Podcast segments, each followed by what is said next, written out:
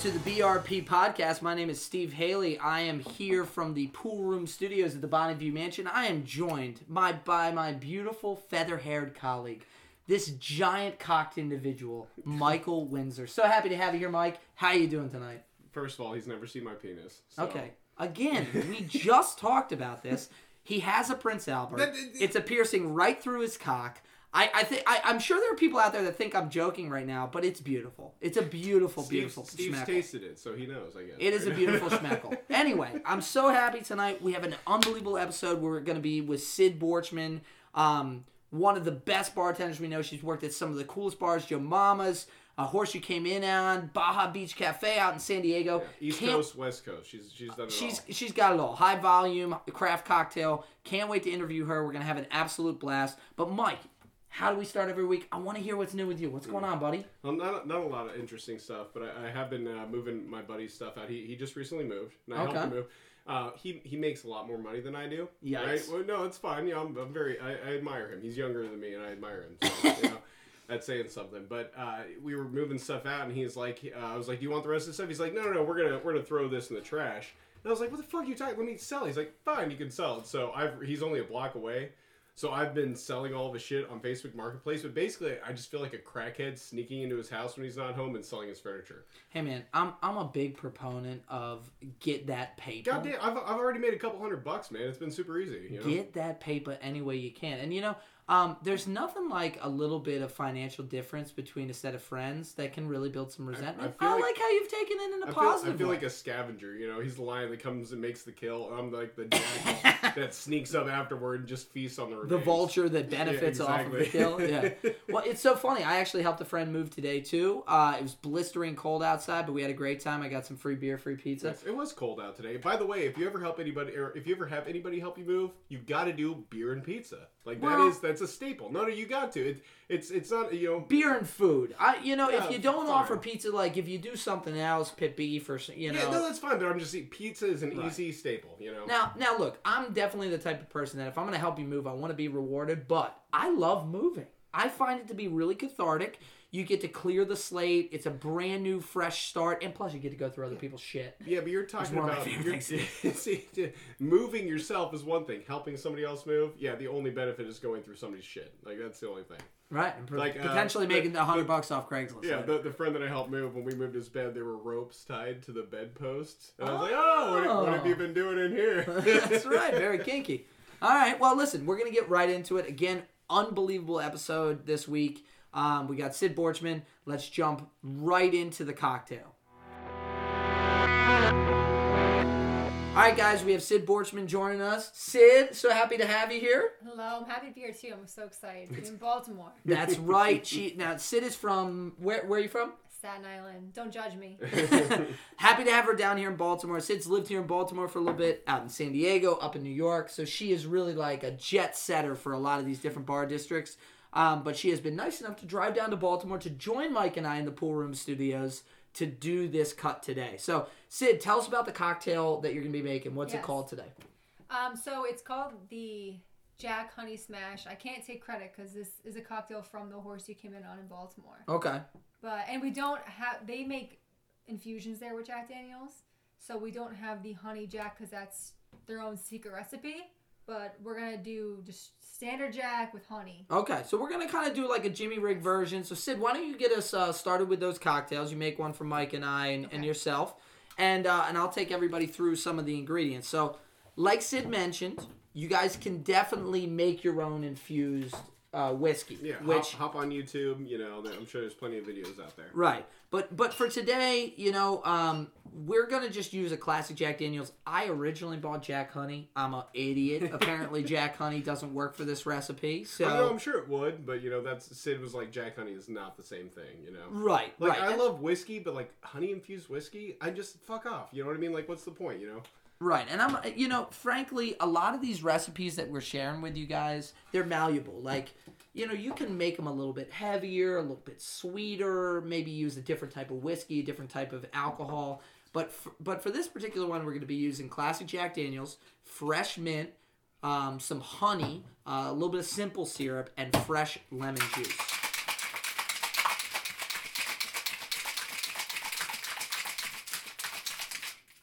Gotta love the shake. As you've said before, you really have to have those fresh ingredients when you're making any kind of a drink. You know, you, you can't use any kind of you know concocted bullshit. You gotta have that fresh mint. You gotta muddle that shit. Squeeze a fresh lemon in there. You know, pull the seeds out. It changes everything. It does. You know, um, I was reading an article today about what separates different types of gins, and it Mm. really comes down to the botanicals in the gins. And Mhm. for years, I thought that the, that botanicals, when they speak specifically about gin, there you Thank go, you. Mikey. Thank you. Ooh, that looks delicious. Why don't Why don't we just do a little cheers here? I mean, you know. Mm. Wow, that is some good stuff. That's Thank tasty. you, Syd. That's really tasty. That is just I'm gonna have to go to Dark Horse to try. Or sorry, with the horse you rode in, I fucked it up. I'm gonna have to go to the horse you rode in on and try the real thing. Let's see how many more times Mike can fuck up the name of the restaurant before we're You done this forgot the podcast. goddamn- Well, There's there's the alcohol. horse you came in on and the horse you rode out on. 'cause Oh, there's two but- sections. But it- it's the same, like uh, yes, the same owners. original saloon side is the horse you came in on.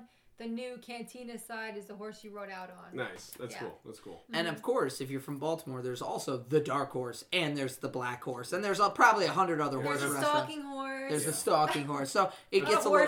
That's the, definitely the creepiest one. It gets Just a little Imagine confusing. a horse actually stalking you. I mean, for, for somebody like me who's definitely allergic to horses, completely terrifying. That's a completely whole other terrifying. story. Syd, these cocktails are delicious. Thank you for bringing whiskey to the table. We've been on a kind of a kick of like some gin cocktails, some other, you know, we did Mai rum. ties, yeah. We did rum last week, Oh. and, and I'm a big gi- uh, I'm a big whiskey drinker, too, so I'm yeah. so excited to have these gin co- uh, these uh, I keep Yep. saying gin Yep.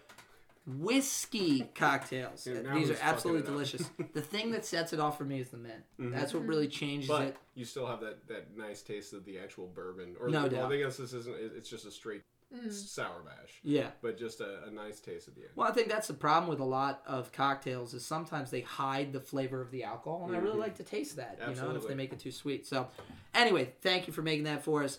Uh, as we say every time on our podcast, listeners, now that you have the recipe, Don't just listen along. Drink along. That's right. So while you guys are drinking along, we're gonna hop right into it. This is Sydney Borchman's Drinked-In. It's like her bar service industry LinkedIn. So Syd, tell us a little bit about how you got into the industry. Um, you know, kind of the extent of your service experience, and then maybe where you work right now. Yeah.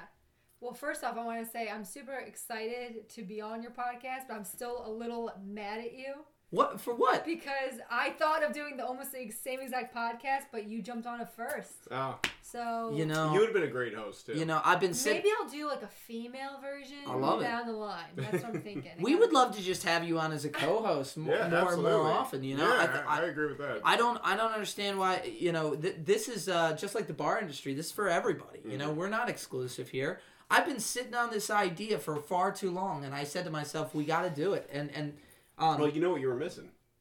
You're missing. pandemic. No, you're missing me. Oh, you, yeah, yeah, that's you, right. That's yeah. right. You know, there's something about an in- international pandemic that really um, realigns your priorities and says to you, "Hey, you got to shake things up. You got to you got to take chances in your life that you might not be taking." So, Yeah. um, but anyway, don't let me steal the show. Syd, tell us how you kind of got into this business. It's funny. So, back when we were going to West Virginia, there was this newspaper, and it had this little article they put out the bartender of the week. Okay. And we were, spe- I sp- specifically remember this. We were in the dining hall with some of our friends, and this is when we, we, we dated all throughout college. Okay. So I remember y'all. I mean, I do remember about- that.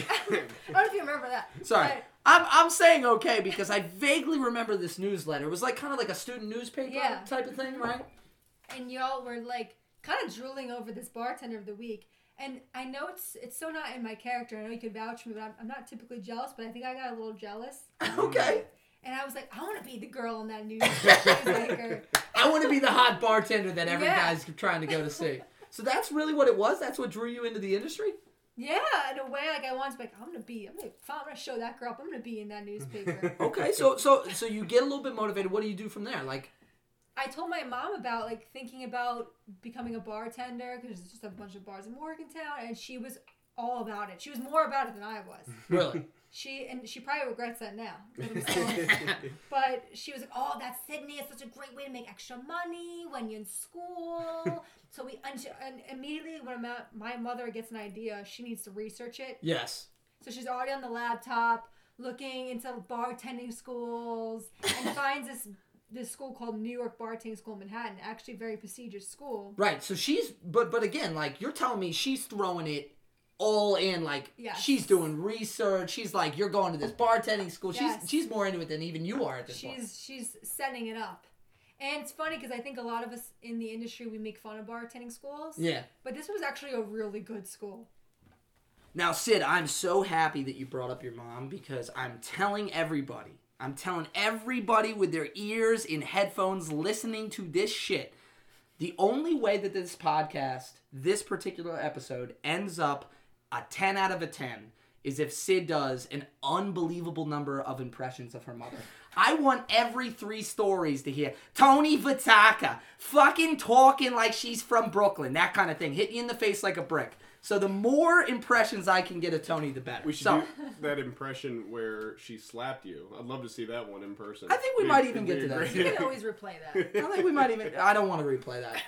She might. She might be. Uh, she might be. Uh, you know, a little bit past her prime. But I'll tell you what, the slaps aren't. She can still knock a motherfucker out. You told her the game was called Slap a Hoe. what, what do I look like? I'm, I'm a nice, respectable gentleman. I ain't no hoe, okay? Now, but all right, you know what? They they've scratched the surface on this, so we're gonna go on a quick little tangent. All right, so Syd and I have a little history. I've known her for a very long time. We used to go up to her parents' cabin up at Killington, Vermont, and we used to play this game called Slap a Hoe. Which, by the way, or slap a hoe, slap slap cup, my favorite drinking game of all time. It is once everybody understands the rules, it is the most fun, most thrilling, and you don't even necessarily have to get drunk. If you're good, you can just fuck other people up all night the. Hyperloop. Yeah, exactly. It's There's, fucking great. Plus, you know the other thing I love about that game is it's one of those games where somebody who's not a big drinker is like, "Yeah, I don't really know if I want to play," and then 20 minutes in, they're like, "Fuck you, Yeah, fuck you," you know, so and, and they, they lose their mind. So. Anyway, we're up in Killington, Vermont. We're playing Slap a Hoe, and for whatever reason, every time around the circle, instead of slapping the cup, Syd is slapping me in the face, and it's getting really old. And finally, I tell her, "Okay, you gotta move," and I replace her in the circle with her mother, thinking, "Okay, her mom is not gonna slap me in the face." First time around the circle, she tees off on me. I, my head spins around like a top. I'm like a rock'em sock'em robot. I'm laying on the floor, spitting blood out my mouth, and she's laughing over top of me uh, just just like a crazy person. I'm looking up at her and she's crying, laughing, drinking Gentleman Jack, and I'm just like, what is hap- What is wrong with this family? What is going on here? So, all right, we stole the story. Get us back to it. So your mom is really excited about you being a bartender, and she starts to go all in about doing some research, trying to get you into the industry. Yeah, so she found this this prestigious bartending school in Manhattan called New York Bartending School, and it it was really good. It was a really good school, Yeah. and so I went there like a just like, like a really intense two week course. Okay. But I learned honestly, I learned a lot, and the test was pretty hard too. Okay. So- so you're talking like you're going. This is like a everyday type of class. You're going there for two five, weeks. Yeah, five days a week for two weeks, and Holy then shit. the, the last day you had to make twenty drinks in other in under five minutes, and they were just shooting drinks at you, Mm. and Oh, you're uh, you know you're just learning, but so and it was just very the way you had to do things. Like if you did it the wrong way, if you put a bottle back and you Yeah. didn't have the label facing you, they would just Mm. all, all over like so.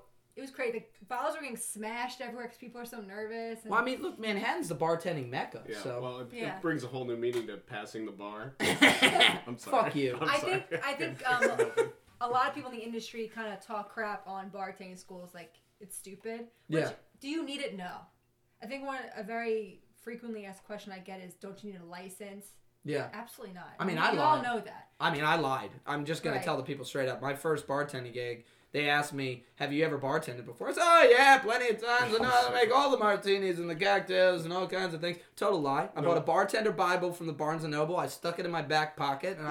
I, you know, I, I faked it through my first couple shifts. You know, until I got into the industry. I'd go up to another bartender and say, "Hey, I don't know how to make this. Help me out." You well, know. and you know, there's a there's kind of a hierarchy too, because there are some bars where you all you need to know how to do is pour beer. You know what I mean? Or pop make a bottle. Yeah, or Right. you know, mix a rum and coke. But then of course.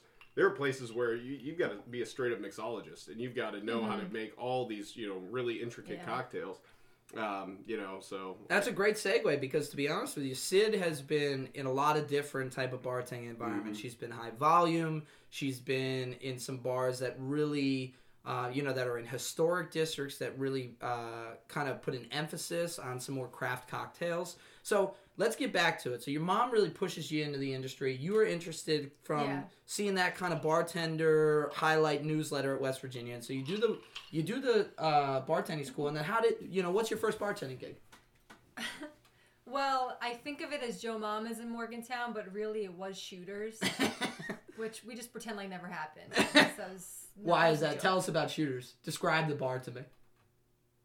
It was a dungeon, and and it was shady because I remember my first shift, and this I don't know, this girl was training me, and she, the owner, took the tips, counted them with his back towards her, and then just kind of like, like here's here's your cut, Hmm. and she tried to question him, and I remember like, that's it, that's your cut, and Okay.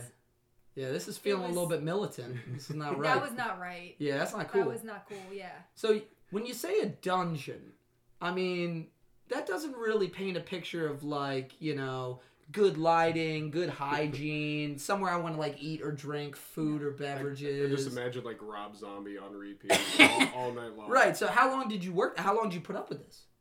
I think I was there for three weeks. Okay, and then you you you busted out. Well, because I had interviewed at Joe Mama's, I didn't get it right away. And And Joe, I Ma- was so bummed because I wanted it so bad.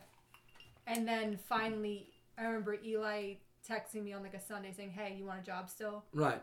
So was you like, "Oh." so we got to slow down a little bit. So Joe Mama's is the kind of the pinnacle bar in Morgantown. It's right on the strip, uh, on on High Street in downtown Morgantown. Eli's one of the owners.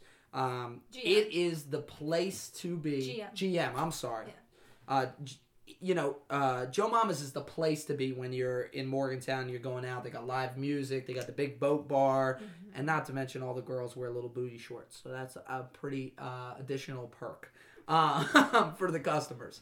Um, so anyway, so you work at Joe Mama's, and where do you go from there? What other kind of would you bounce around in the industry for, after that?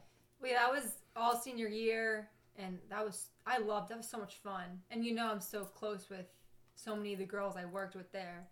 Um, and then I moved to Baltimore, Okay, and then there are certain places I'm not going to put a name on because that's fine. I don't fully respect some of the owners I work. So I don't want I don't want to give bad reviews, only good reviews on this podcast. So So Syd, listen, Yeah. we have a motto on this podcast. Okay. It's protect the innocent. And the guilty. and the guilty. Okay, so look, if if there's ever you know if there's a story that comes up and you don't want to name the bar, you don't want to name the Yes. bartender, what we're gonna ask you to do is just give it a label. We'll call this, you know, we'll call this bar number one. We'll call this bartender, you know, cinnamon, right? gonna- you know, we'll call it the Towson Bar. Okay, the Towson Bar. There you go. That's a great. That's a great way to kind of pin it down for the people. So, all right. So you bounce around. You come bartend here in Baltimore. Mm-hmm. I know you were at the horse you came in on for a little while, which I think a lot of our listeners are big fans of. Uh, tell us a little bit of that experience at the horse. I love the horse. Yeah, I can't. That's why it doesn't need a fake name That's because it's just it was one of my favorite places. That and Joe Mama's two my favorite places I ever worked at. what do you think your favorite thing about working there was? You know, that made it maybe different from some other bars. It's got this X factor to it, but also uh, I am such a fan of live music. Yeah. and just especially when I came back briefly after I came back from San Diego and Yeah. working there again, just reappreciating how grateful I am to begin to just hear these incredible musicians play for for free. yeah. While Yeah. I'm making money, I get to just be honestly I graced with their presence and that's how I looked at it because Yeah. there was so so much talent coming through there and I just I have a passion for live Yeah. music so I've- Live I've- music changes the bar. Yeah, I've was always just so it's just so entertaining. Yeah, I've always been super jealous when I've gone to like places like the 8x10 or anything where, you know, I'm going to see a show and then the bartenders are there just getting to listen to all of it for free and like you said, making Yeah. money the whole time. I was always very jealous of all of those different bartending positions. Yeah, and I think I enjoyed it before I moved to San Diego and I was working there for how long, but when I came back, just realizing, you know, you never realize what you have until it's gone kind of thing. And so, um, yeah, I was just, Yeah. I was even more grateful for that because I love it. just to fill in the gaps because uh, you know I know Syd's throwing a lot at you. You know she's had the opportunity I think bartend in some really cool markets. Like you know she's currently working at where is it now? Top golf. Top Golf right outside of New York in New Jersey, Yeah. right? Mhm. Um, she's bartending in Morgantown, which is obviously a great bar town. um, Baltimore is a really underrated um, yeah. Oh, town so underrated. for cocktails and bars, and you know uh, the horse is just such a a, um, a staple here in Baltimore, especially if you visit or, or even if you live here, going down to historic Fells Point. But Syd also spent some time working out in San Diego, and um, you know there seems to be like a common theme with a lot of the bars that you work at that live music is such like a foundation where you work whether that's joe mama's whether that's the horse whether that's the beach bar out out in san diego. I feel like you you've had the opportunity to have a lot of live music and it just feels like it changes the atmosphere right? For the customers for the bartenders. So i Absolutely. you know I, I i think that you know there are a lot of great restaurants where you can go and have a you know quiet casual night without music playing but I, to me that really does change the atmosphere for bars Oh, so. absolutely. So cool. So um thank you for giving us an idea kind of like where you're at right now. We're going to jump right into the questions. These are our top 10. The It- gauntlet. the gauntlet. That's right. You know, Mike and I took some time um, and we really sat down and tried to put together some questions that we thought were universal that the cut that the you know the audience would want to hear, but that a lot of would relate to a lot of bartenders. So we're gonna jump right into it.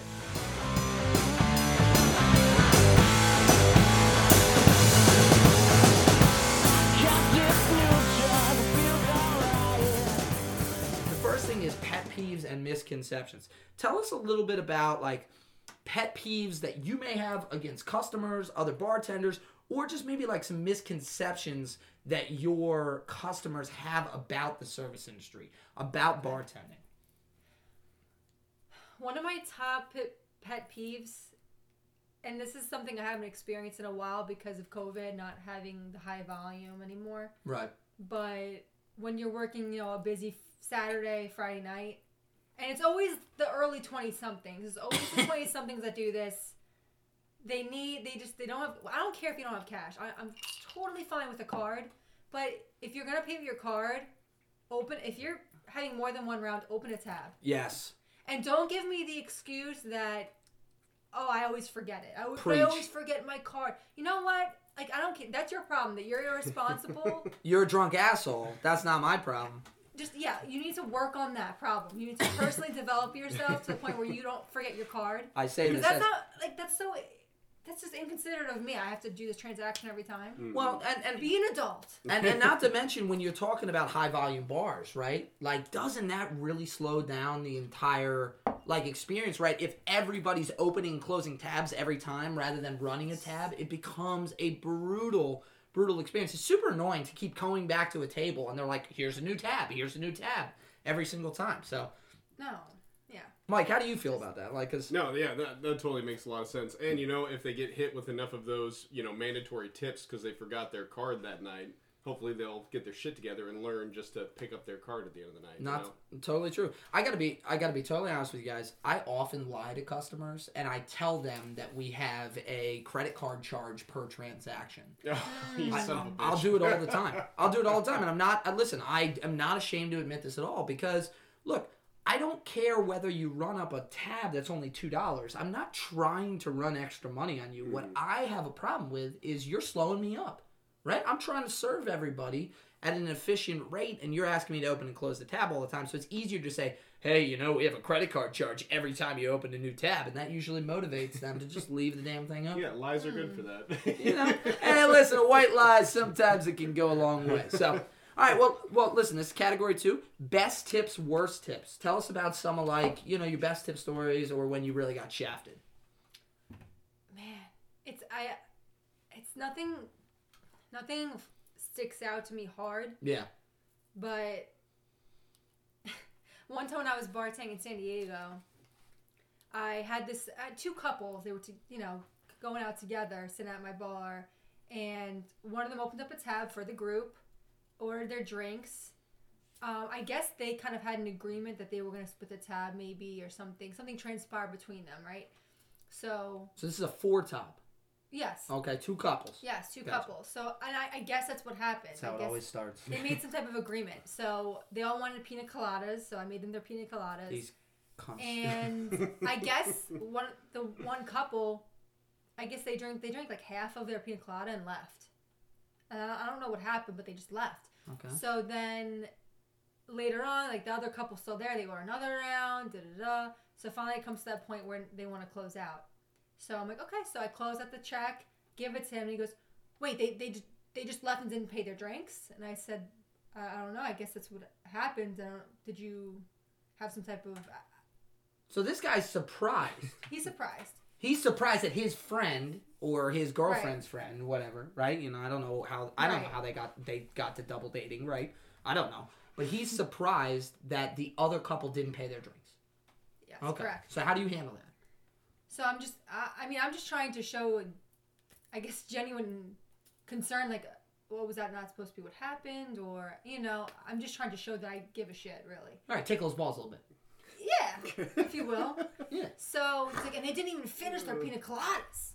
And I'm like, yeah, I mean, Time out. Okay. That was a snort. Y'all heard it. That's going on the board. Sorry, Uh. Syd, continue. Well, that'll make sense later. so I'm like, yeah, I don't know. I guess maybe they had to go. Uh, he's upset, I guess, just based on the fact that this couple didn't pay for their drinks and also didn't even finish the drinks, right? Hmm. Which is a sin.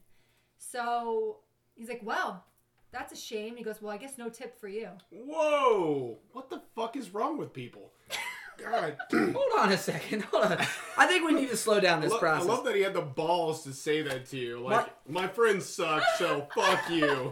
Mike, I think you know where I'm going to go with this next question, okay? I need you to describe what this person looks like, okay? Because because the way I blocked it out of my memory. I bet you did. What the, the reason why I wanted to understand this is I, I always like to understand what an asshole really looks like. Like when I say the name Troy, there everybody out there can like envision a Troy in their mind, right? You know, maybe he's got like a frat boy No. backwards hat on and he's a little cocksucker, right? It's not Troy. This was a Chad.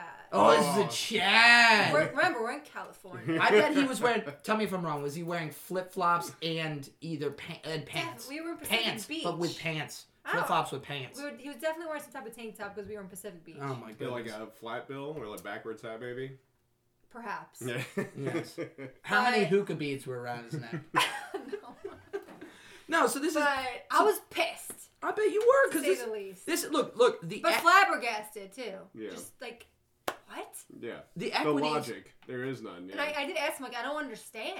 I I can't even fully remember what he said, but it was just something along the lines of, like, you should have stopped him. You should have asked him. Oh, really? To pay his drinks. Didn't you know that's what was happening? So your job was to police his friends from not fucking him over. Apparently. Well, and also just the fact that he didn't even finish his pina coladas was apparently my fault. See, that's the moment. That's the moment where I looked the man dead in the eye and I said, "Sir, okay, I'm gonna quit my job.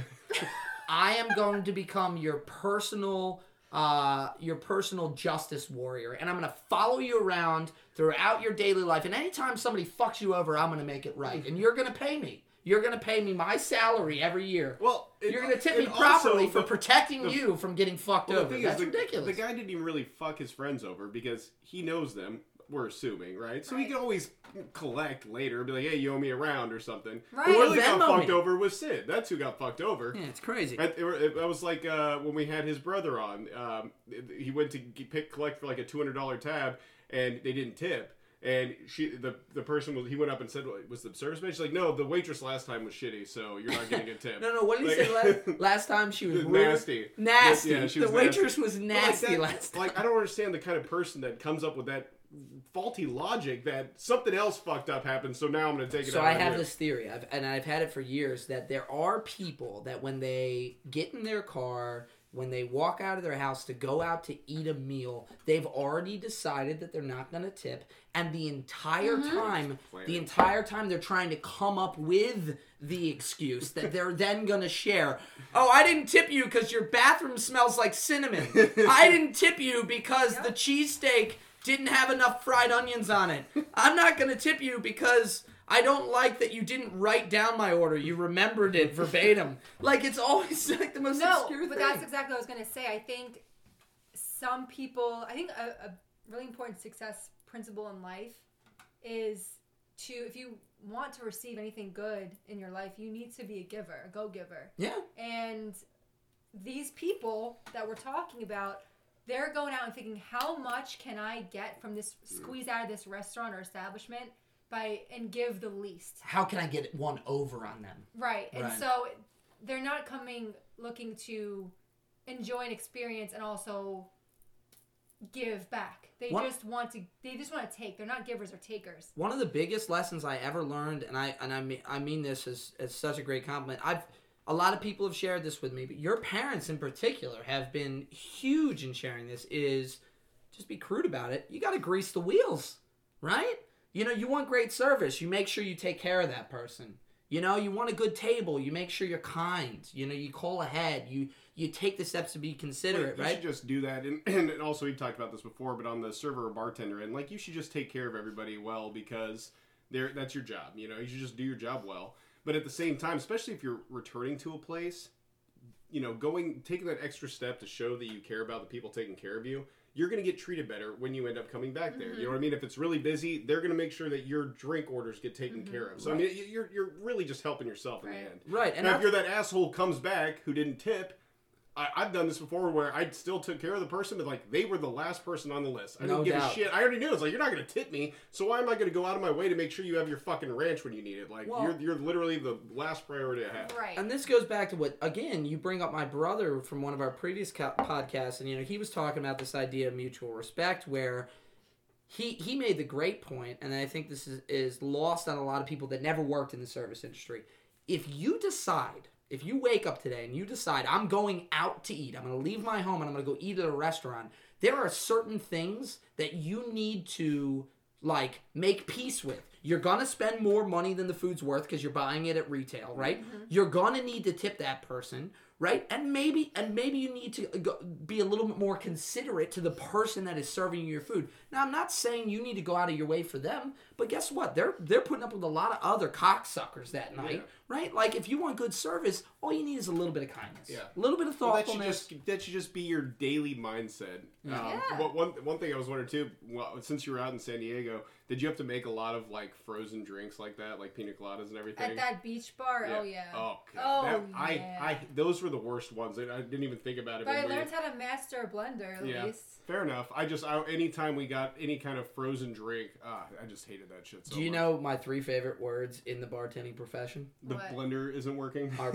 our blender's was four. broken. Yeah, there you go. Blender, that's blender not working. Our blender's broken. Thank you. There you go. It's one of my favorite things was, to say. I was like at the Nautilus, we had that cappuccino machine. It worked the entire time. It did. Anytime, somebody, anytime somebody asked, we're like, "Oh yeah, the cappuccino I mean, it- machine's broken." What was never so learned how to what was so funny is uh, at one point you could have the employees making themselves cappuccinos, and then another employee is telling a table ten feet away that the cappuccino machine doesn't work. That was that was one of my favorite things. Yeah, I never. served Oh, they're working one. on it. They're trying to figure out how to, how to figure it out. So, well, that's a great that's a great best tip worst tip story. That's just nothing you can do about that. You know.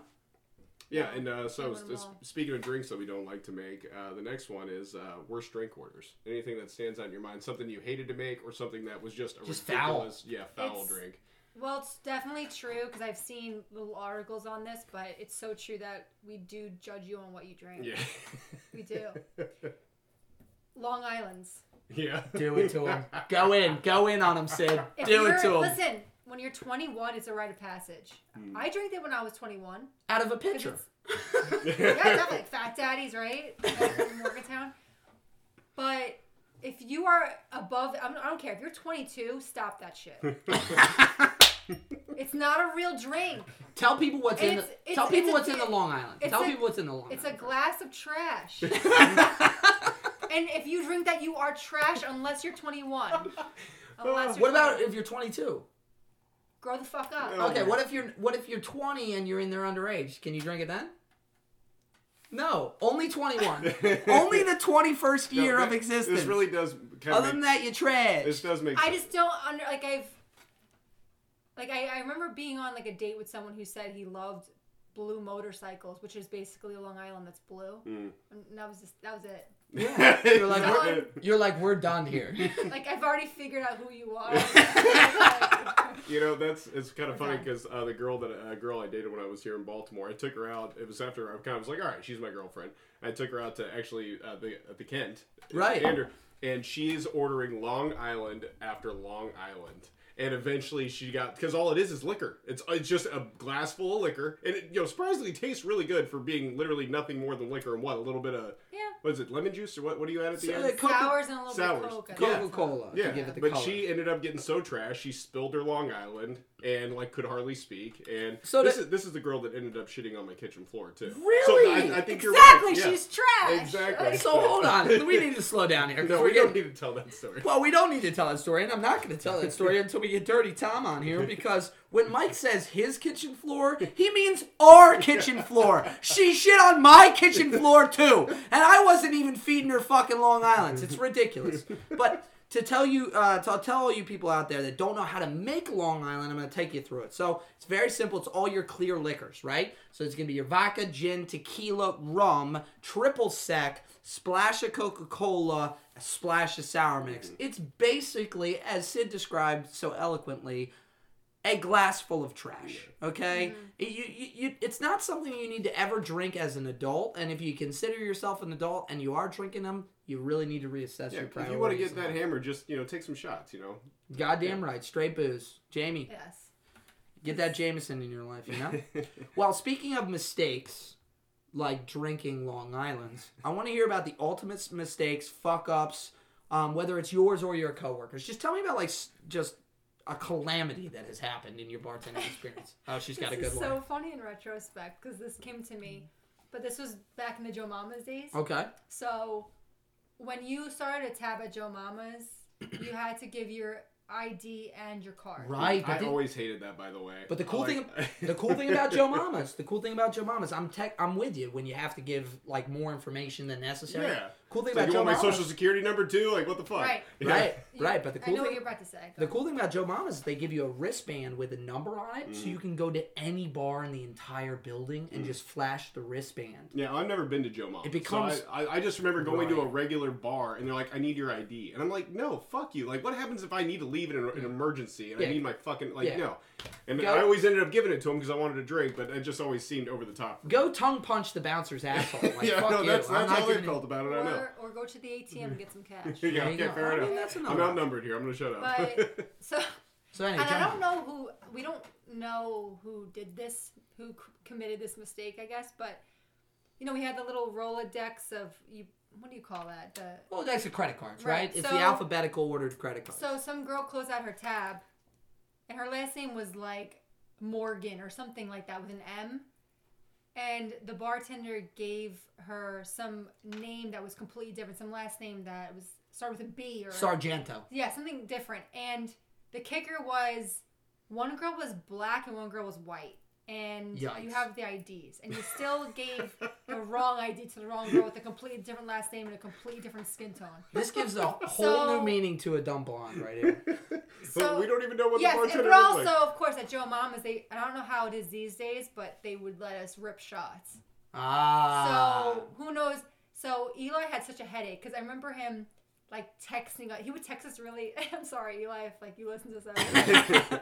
So again, this is the, everybody. This is the GM of the bar, Yeah, right? he And would- he's he has to deal with these idiot 21, 18 to 21 year old girls like bartending. that are bartending, right? right. So he's like handling basically like little like chimpanzees or whatever. So He's like, a bunch sex- of idiots. He's So- essentially Gargamel, and all these little hotties are like his Smurfs, okay? And they're running around in their booty shorts.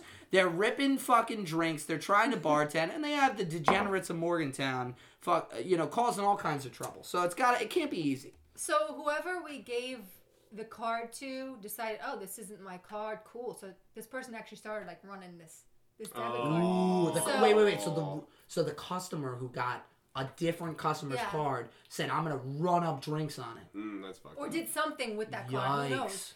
Yikes! But it was a headache for because Eli was the one who had to deal with it. And I remember him just texting us so angry, like, I could understand if one last name was Morgan and one was Morton and they were both the same race. One girl's black and one girl's white. How fucking wasted were you? That's the real question, right? Yeah, so Now, is this it's one of these- so funny. Is this one of these stories where you're telling the people it was my friend who made this mistake? or was this really you? Come on, level with us. no, I don't. I really don't know. It could have been me. Who knows? I was probably- Maybe she was I shit probably wasted that night. but it was it was like the boat bar. So there's Yeah. six bartenders who work that. So I, I don't know. Hmm. That's great. Did anybody ever find out who it was? No. Wow, that's all right. So that's a that is a classic fuck up. Like that is an all timer. There's one time you you've kind of like sparked this idea in my brain. One, you know, Uh, the whole credit card situation is always a hassle, right? Do we lose somebody's credit card? Do we give the wrong credit card back to the wrong person? Do we swipe the wrong credit card for the wrong tab? One time, and I kid you not, I'm working at Ocean Pride. This is like the first year I'm working there. We're in a heavy duty Friday night rush. And one of the bartenders I'm working with, this girl Alexia, she goes to swipe a credit card, and her credit card machine was tacked to the wall. And uh, I think some of you guys are probably familiar with like crown molding, like on the side of a wall, where the wall comes down and the crown molding is maybe like halfway down the wall or a third of the way down the wall. So we have this credit card machine tacked to the wall right above where the crown molding starts, and she goes to swipe the credit card, and the credit card slips out of her hand and slips down the back of the crown molding in between the wall and the crown molding and the customer is sitting two feet away and sees this happen and goes you better get my fucking credit card. So then it becomes this it, you know it becomes the entire restaurant all hands on deck with butter knives trying to fish this fucking credit card out from behind the crown molding. And and finally we're so busy. Nobody's waiting on any tables. All the drinks are backed up. I can't take it anymore. I run to my car. I get a crowbar. Why I do, you have why do you have a crowbar in your You car? got to keep a crowbar in your car. You never know. Listen, man. At the time, I was living in Baltimore City. There were some riots happening. I wanted to make sure I was safe. You never know when you're gonna- crowbar is your choice. I'm just get saying. some pepper I'm. I'm just saying, you know, like you never know when you're gonna need a crowbar. So I come back in, I pry the crown molding off the bar, I go throw it in the back of the That's house. awesome. We give the guy his credit card. Later in the shift, we tack the crown molding back to the That's, wall. that's a pretty baller move. Couldn't give take it, to you. anymore. Couldn't I'll take give- it I'll anymore. it So, all right. So this this is actually probably a good transition. We talked a little bit about fuck ups. I want to take it to the next level. Okay. Okay.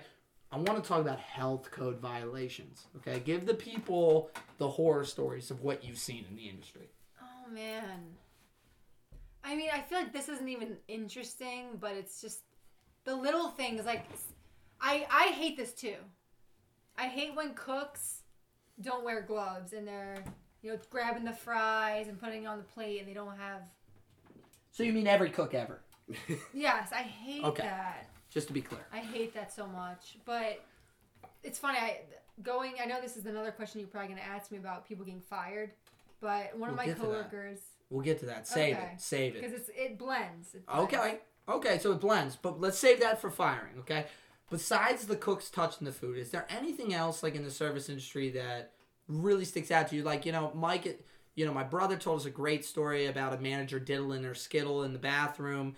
Mike told us a She got great fired story. for masturbating in the bathroom. Mike's told us a great story about uh, a guy that he used to deliver pizzas with, dipping his balls into somebody's like Okay. pizza or ranch. I mean, anything that you've really heard that's How like about, all right. that's like a almost like a uh, felony. Yeah, let's How go about, on this. all right. How about something I did, but it was consensual? Oh my shit. god! Wait, we're gonna talk about sex stories too. So It's not, no, it's not sexual. It's consensual. Let's do it. Let's do it. Not sensual, consensual. Okay. But I was working a Friday night in um in at the Horseback Saloon, and In Baltimore, had, that's the horse you came in on. yeah. So I don't know. I had a group of guys around our age, Okay. and we were just one of them was super witty, so we're just going back and forth like jabbing each other. It was like very like fun and Right. so they were really a funny. flirty, right? Whatever. Not even, but just they were they were just a good time. So they all order shots of Jameson. So I poured out, and this is early in the night. This is probably like eight o'clock at night. And I don't know. One of them goes, "Yo, spit in his shot," oh my god. and I'm god! like laughing, like, "Stop it!" And his friend's like, "No, s- spit in his shot." I'm like, just I look. I don't even say anything. I just look at them, and the guy goes, "Spit in my shot." so I'm like, so I just leave on the bar and just hawk a loogie. This Oh, guy shot. And everyone's like, they're all like, ah! And they all just rip the shots together, and the guy rips the shot with my like spit in it. Oh. And I'm just like, cr- I'm like crying because it's so funny. Like they wanted to. So then my friend. Are we like, talking like a All like that kind of thing? Like you I really over exaggerate. just a straight spit? I'm like not a- really good at hawking loogies. Just like a I spit. like a. Yes, I spit. Okay, fine. Give us your best spit impression, real quick, for the people. Just they, spit in they're on drink. audio. Yo, it's theater of the mind here. Very nice. So then, but my coworker comes running across the bar. She's like, like suffocating from laughing. She's like, Cindy, what happened? What happened? Did what happened? Did he piss you off? And I'm like laughing, like, No, he wanted me to spit in his Did he shot. take the shot? That's Yes. He just pounded it. The second I spit in it, it was in. It It was basically just like I'm so happy she's telling this story right now because see, this is why we do this podcast because I can't tell you how many stories Mike and I have where we don't even remember them until somebody else sparks it. We have a good friend, Ben, uh, our buddy who used to be the cook um, at some of the bars we worked at down in Ocean City, Maryland, right? I think you met Ben before. He's from Nepal. He's an absolute character. Yes. Well, Ben would come visit us here in Baltimore every now and then. About, I'd say about four or five years ago, Ben comes to Baltimore. We're all hanging out. We're happy to see him, but it's like a Monday night, you know? Like, we're not all trying to get too crazy. We go down to Canton, and we're at Pug Uglies in Canton. We order a round of Jameson's. I don't know why Jameson is like it's the, the, quint- theme tonight. Yeah, It's the quintes- It's the quintessential. Canton. Yeah, yeah. Pug Uglies. That was fu- fed. Uh, it is Fed. What am I thinking of? Uh, what's the one in Canton right next to? Who cares? Pug Uglies. Yeah, it's not important. I can, I, it's gonna come to me in a second, but it's not Pug Uglies. Syd's right. Okay, Pug gotcha. Uglies is in Fed. Okay. Um. Anyway, so we're we're in Canton. I can't quite remember the bar. We order a round of Jamesons, and we decide that what we're gonna do is all play around in rock paper scissors to see who gets the short straw, and it turns out to be Ben. And the short straw is that we all take our belly button lint mm-hmm. out of our belly button and put it in his Jameson shot, and then he drinks it. Disgusting. And I thought that he was not going to do it. We- I mean, Tom, if anybody knows anything about Dirty Tom, his belly button had like a viral infection there for a while. Mm. He pulled out a chunk of lint the size of like a small Ugh. stone and put I mean it had extra hair growing off of it. It was foul. And Ben picks this thing up and drinks everybody's belly like seven dudes belly button lint I'm- and Ugh. the Jameson all at once. I'm not not even surprised because the last time we went out with Ben in uh, Fells Point, uh, Nick and him, I have a vid- I have a video of this on my phone. Nick takes a big piece of ice into his mouth, spits it across the table. Ben catches it in his. mouth. Yeah, and they they think it's the funniest fucking thing. And I'm like, you guys are my fucking. God. Everybody's like looking at us like, what the fuck is wrong with these people? No, but uh, Syd, back to your story. I just I love the idea of your coworker seeing you spit into somebody's shot glass and think that you were like, fuck you.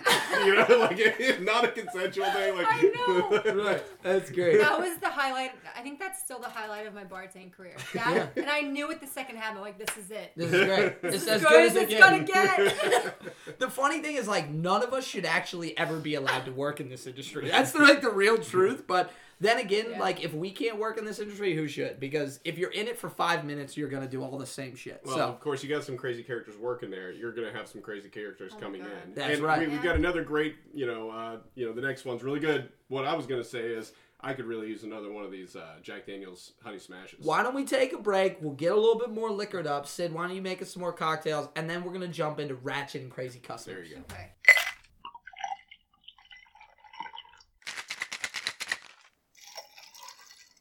All right, we are back. We are pumped full of some fresh Jack Daniel's Honey Smashes. Mikey, cheers. Sydney, cheers. Syd's Imaginary being, drink. Yeah, she's Imaginary being responsible cheers. here. She's got to drive. She's got she's got other priorities other than the podcast here. Um, but we uh, we need to jump into one of our best categories, ratchet and crazy customers. Syd, talk to us. Like, give us the horror stories, because I know you got them. There's so many.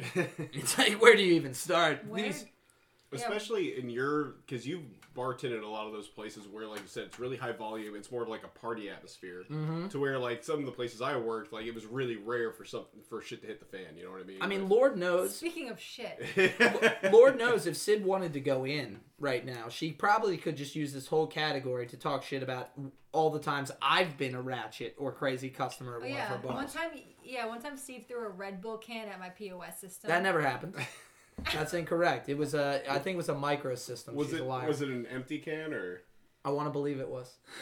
I wasn't You know there. what? I don't remember, but I just wasn't serving him because he was too too ratchet. She wasn't serving me because she was being a real ass. Okay, and Caleb's a liar. no, uh, no, I have been known uh, to be a bit of an uh, an ass when I get a little too drunk, but aren't we all? And that's kind of why we have this category. So let's go Yeah. in on some uh, ratchet customers, and if I have to be the target, I'm happy to be the target. Well, one really good story is it was I think it was a Friday night at the horse. Okay. And this was happening right in front of the um the stage where the live music is happening. Okay.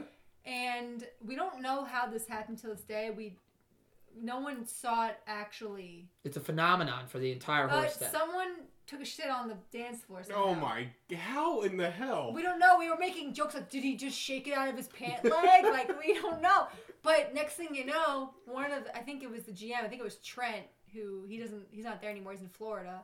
Um, but he said he just saw the the patrons just dancing around the fire. The dancing around the shit like it was like a campfire.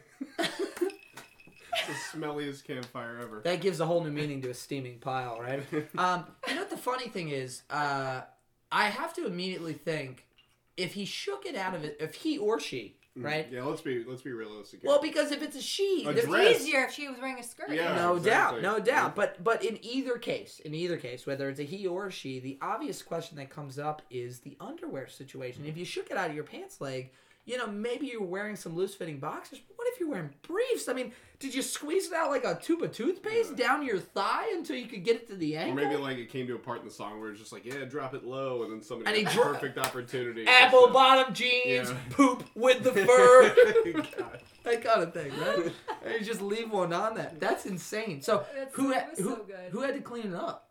Definitely one of the bar backs. Did anyone Yeah, oh, step in it? Or was it like they were dancing So around it like I it was a spin the understood- bottle? Is I what I'm remember, imagining. I remember Trent just being like, and no one was stepping on it. They were just dancing around it. It's Like- amazing. See, that's where I would get off the dance floor. I'd be like, "There's, you, you have a situation over here. There's literally shit on the dance floor." Oh Now- man. Now, for all you listeners that have not been to the horse, while It's a small place. Too. yeah, it's tight quarters. It's not a That's big. it's It's not even a dance floor. It's just a. It's just a.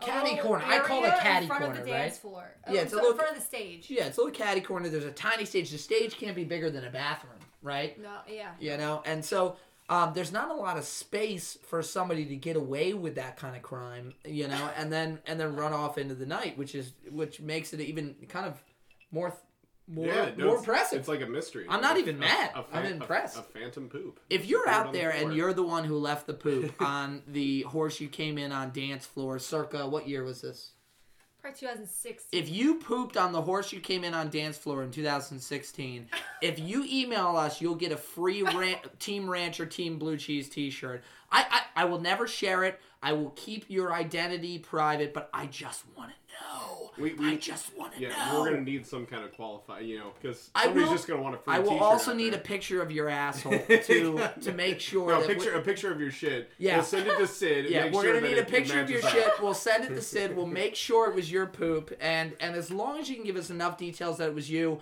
I'm happy to send you a free a Team Ranch Team Blue T-shirt. By the way, I'm glad we're bringing this up again. I mean, it seems to be a constant theme for all of our episodes. Syd, Team Ranch or Team Blue Cheese? I have this written down right now. Do you? Yes. Fuck yeah. I have hard opinions about this. Let's go go in. Give the Alright, people your when a- opinions. when a customer's ordering wings, and I ask them the question, blue cheese or ranch, this they don't realize this, but this is a moment of truth. Mm-hmm. Because I, depending on what they say, it's Mike a and make or break. Mike and I always talk about that this is a way to save yourself 10 years of a bad friendship.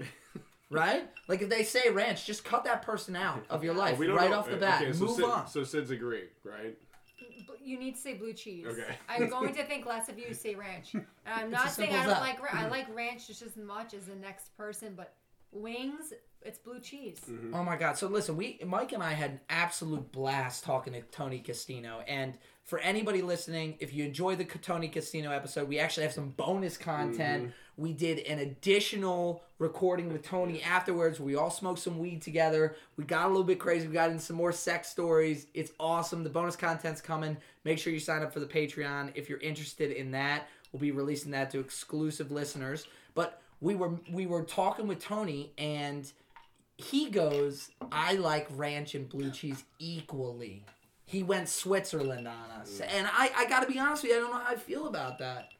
Like I You gotta want pick a side, man. I feel like you have to, right? Yeah, exactly. Right. You know, at some point, like it, it's it's it's the line in the sand. You have to ask yourself, what kind of man? what kind of person am I? what Yeah. kind of person am I? You know. So, any I mean, any other opinions on this? Because you know, Tony Tony also told us about um, working at Buffalo Wild Wings, and I worked there too. And the people that come to Buffalo Wild Wings, they want to be waterboarded with ranch. They want to get drowned in a ranch bucket.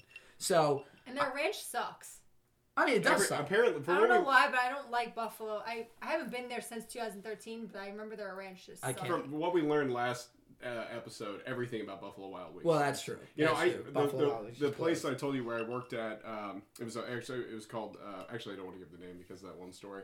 uh, anyway, uh, the the pizza place I worked at, I had to make the ranch. Their ranch is fucking legit, and I didn't know all ranch is is fucking buttermilk, a packet of seasoning. Fuck, what else is it? I, I, I can't. I, I will. I will look it up. I'll remember. But it's literally just. Well, shit it's literally like it's it's a packet of seasoning, Yeah. mayonnaise, and buttermilk. yeah, It's ma- that's usually it. all it is. Mayonnaise, buttermilk, and Yeah. a packet of seasoning is all it is. So you know, uh, you actually bring up a good point. Ranch is they're- not all made equal, and while I am Yeah. absolutely a blue cheese loyal to the day I die, I will say this: if you've ever been in Morgantown, West Virginia, and you know the rusted musket, there is one one type of ranch that I will go to war for over anybody else. Syd, tell them, tell them about it. Oh my god, so good with those fry, those hot cheese balls. Yes, Mm. it's the hot cheese ball ranch. I mean, I can't tell you how many times I got drunk and fell asleep with uh, a, a, a basket of hot cheese balls on my chest, fucking ranch pour, dripping off your face. pouring ranch into my mouth like I was, you know, like I was sucking off a mandingo. And that's, and that's really what. the point too. Like we're, we're not ranch haters, but there's there's a place and a time. You know what I mean? A hundred percent. And, and Yes. Syd's from New York, so when, when you're talking about wings, you know what I mean? Like that, that's that's where they started, right? Buffalo. So I mean, uh, I, I've got to give you you know a little bit more credit on you know your opinion about blue cheese. Mike, versus you make a great point. You make a great point. This is not us here vilifying ranch as a condiment. What we're vilifying are these people that are like culty about their ranch, mm-hmm. okay? If you're going to be culty about your ranch and you're going to make me seem like a second class citizen because I like chunks of blue cheese, mm. all right, fuck you. You know what I mm. mean? Team blue cheese for life. so, anyway, let's get back to it. We're on a bit of a tangent here. And you know what? I feel like I want to fight somebody. I feel like I want to fight some That's- fucking that's- ranch lovers. that's just okay, the- I'm- that's the I'm Jack sorry. Daniels All right, I'm gonna. talking. That's- All right, so anyway, that gives us a good segue. Fights, arrests, and fires. But One of my favorite. Can we back up Okay. Oh my bad. My bad. because Shit. this is another. This is this individual needs a little shout out. Give it to him. And I don't want to place him in the ratchet category, but he's just one of my the favorite my favorite people I've ever met in my life.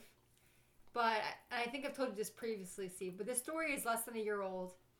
This is when I was, Oh yes. yes. I love this story.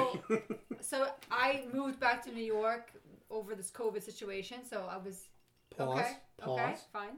Take your time with this one. Okay. Really give the people all the details they need. Okay. So she moves back to New York. Yep.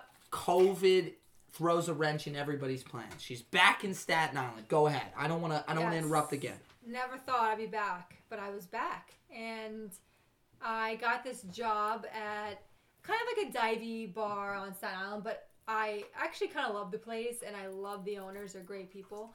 But it was I was working a Thursday night and this I guess I'm, I'm kind of new, so this regular comes in. Right. He's wearing like a Star Wars shirt, like seems like a normal dude. Okay. Orders his Coors Light and then Bottle of the- draft.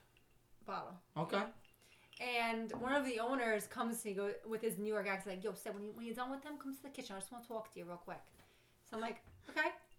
So I go in, and he's like, "So listen, I just want to let you know that throughout the night, my, friend Richard, he is he's just gonna start kind of like transitioning a little bit."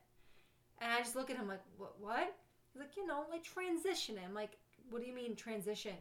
He's like, he's gonna start to like, if he's comfortable, which you're a woman, so I think he's gonna be comfortable, is just start changing his clothes and just dressing like a woman. And I'm like, just slowly. He's like, yes, very just slowly. Inc- And then- like garment by garment. Yes. Right. So, and then the other owner comes and goes, oh my god, why did you tell her? It's so much like more funny when they don't know what's going on. And I'm just so thankful that he told me because I wouldn't have been able to keep it together if I didn't, if I was not prepared. So I walk back out to the bar and he already has fake nails on. Already, like like blue nails. So- Already. That So actually, that, I feel like that would take a minute too to Right. do that. You know. right. This guy was Houdini. And this is one of the questions. This is one of the questions I've always wanted to ask you about this particular gentleman, about this particular story. Great guy. First off, more power to him. Live your fucking life, baby. Do whatever makes you happy. Wear whatever you want.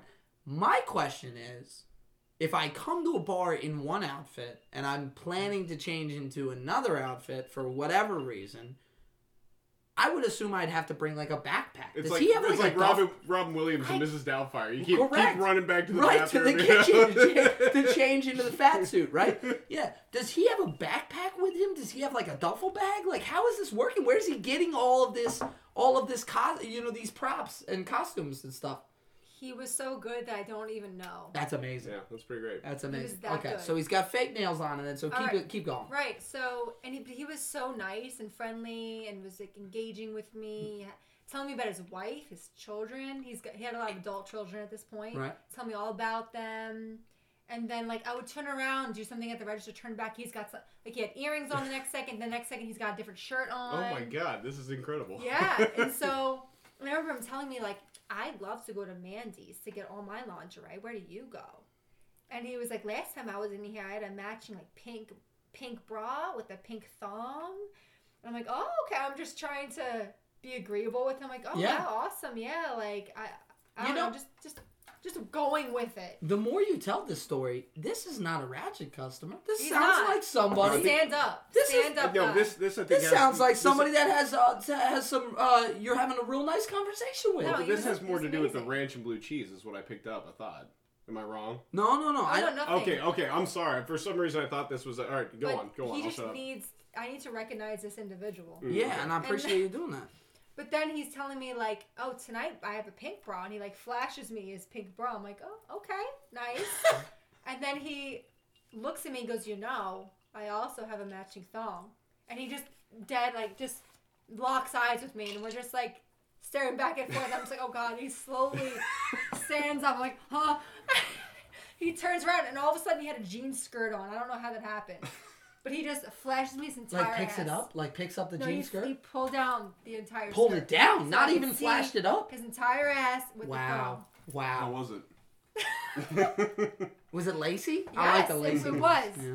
It was. You know what else I and like? You know what else I like? The girls are really into these. I don't know what the official name is, but they call them the no shows, where they have like no rim to them. They're just like a piece of elastic. What I'm the fuck are you talking about? I'm telling you. I don't know what he's I'm talking just Yeah, I mean, she's a lady. She doesn't even know what you're. Are, She are you doesn't sure know. they're just not wearing any No, no, underwear no, and no, you're no, no, no, confused? This is the thing. This is the thing. My lady that I happen to be seeing at the moment in time, she wears them a lot. They're called no shows. They're fantastic. It basically is just a piece of elastic with no like hem to it. So like it's like like if you're wearing um like if you're wearing uh uh what am I trying to say leggings right like if you're wearing tight leggings you know how it can like show your panty line Yeah. Mm-hmm. like you're at the gym, you're doing squats, and everybody can see your panty line in the back because it's got the little hemline on it, and it like puts a little groove. They're just flat, kind of. Right? They're like uh, pieces of elastic. They're they're called no shows. That's literally what they're called. I, I want to see. well, they come in all different types of panty cuts, is what I understand. Okay. I, Again, I, I, I, want to see. Call your lady right. over. We, we got to get to the I'll call her. I'll call her. I mean, she's by the way, she's bartending right now. No. she's she's behind the bar. I was visiting her earlier today. I had to take her some breakfast. You know, uh, she's not feeling too well. She's hungover uh, as a skunk right now. So That, that- Um, that's awesome though. I love the the Houdini just transition. So- Amazing. That's incredible. Amazing. You know, and, and Steve, I think it was really important what you said too. Anybody who's listening, you know, obviously this is a, a bartending rant podcast. You know, we we you know everybody works in the service industry. And uh, I think the main thing is, you know, we don't give a shit, you know, who you are. Oh my How you God. just live your life, and it's it's not it's like yeah, there's compassion, but also it's just like we don't fucking give a shit. Like just do what you want to fuck. This is America. You know if there's I mean? if there's one thing you need to know about Mike Windsor and Steve Haley, it's that we may be the two weirdest people in the world, and don't we give are us that much credit. we are we are so vulnerable about it. Like we we just love to meet people that are themselves. I just love genuine mm-hmm. people. I don't care if you're pink, purple, you know, blue, orange. I don't care what color you are. I don't care what what what creed you are. I don't care what gender you are. I I just want to spend time with you. I want Yeah, you to be as- genuine. As, as long as you're not a fucking ranch lover, we're fine with Yeah, you. That's really what it comes down to. yeah, so. pretty much. Listen, check yourself at the door. Alright, You know. Anyway, anyway move, moving on here. again i'm feeling you, you got you got me rustled up for a good fight but before we move on to fights and arrests and fires syd i gotta say you've done something that a couple of our interviews have done you've enlightened us i think that we need to expand ratchet and crazy customers to special yeah, well, not even special, just like u- Distinguished. unique. Yeah, yeah, distinguished customers. I think we need to add a category Memorable, there yeah. because I think some I think sometimes people hear ratchet and crazy and they take a negative Well, it's- connotation. it was to meant it. to be when we came up with it. It was it was it was like fucking crazy people coming in cause a bunch Right, of they're- shit. they think it's a negative connotation. To be honest with you, when I put crazy on there, I didn't always think it was negative. I thought it was somebody that made an impact, Yeah. right? Impact. I'm never gonna forget. You're never gonna forget Richard, I'm, no, right? Well, you said his name. I thought I could say his name. I don't think I did. It's You did. You It's did. It's, his it, first we'll name. edit it out if we did. It's his It's first fine. name. We'll bleep it out. We'll bleep it out. But no, that uh, that's a good point. I think that I think that category can definitely be expanded. Yeah, that's what Yes. I'm saying. So I think what we really need to add to that is somebody that really makes an impact on you. That Yeah. has a unique, Yeah. you know, Un- Impactful Another customers. impact. Just, this is just a real quick story, but Okay. at Joe Mama's, this I remember it was like a, another, of course, busy night, and it's sweaty, and this big sweaty woman comes up to me who's probably like fifty, and she takes her Crocs and puts them on the bar What the fuck? and asks if I would hold them behind the bar for, for her, Ah. like it, like as if it was just a jacket. Wait, wait, wait, wait, wait, wait. This is the Croc check, check, right? Like, just give me my number. I'll take my I'll take my ticket now. I'm, I'm sorry. Um, Yeah. uh, I- I'm, I'm just sorry.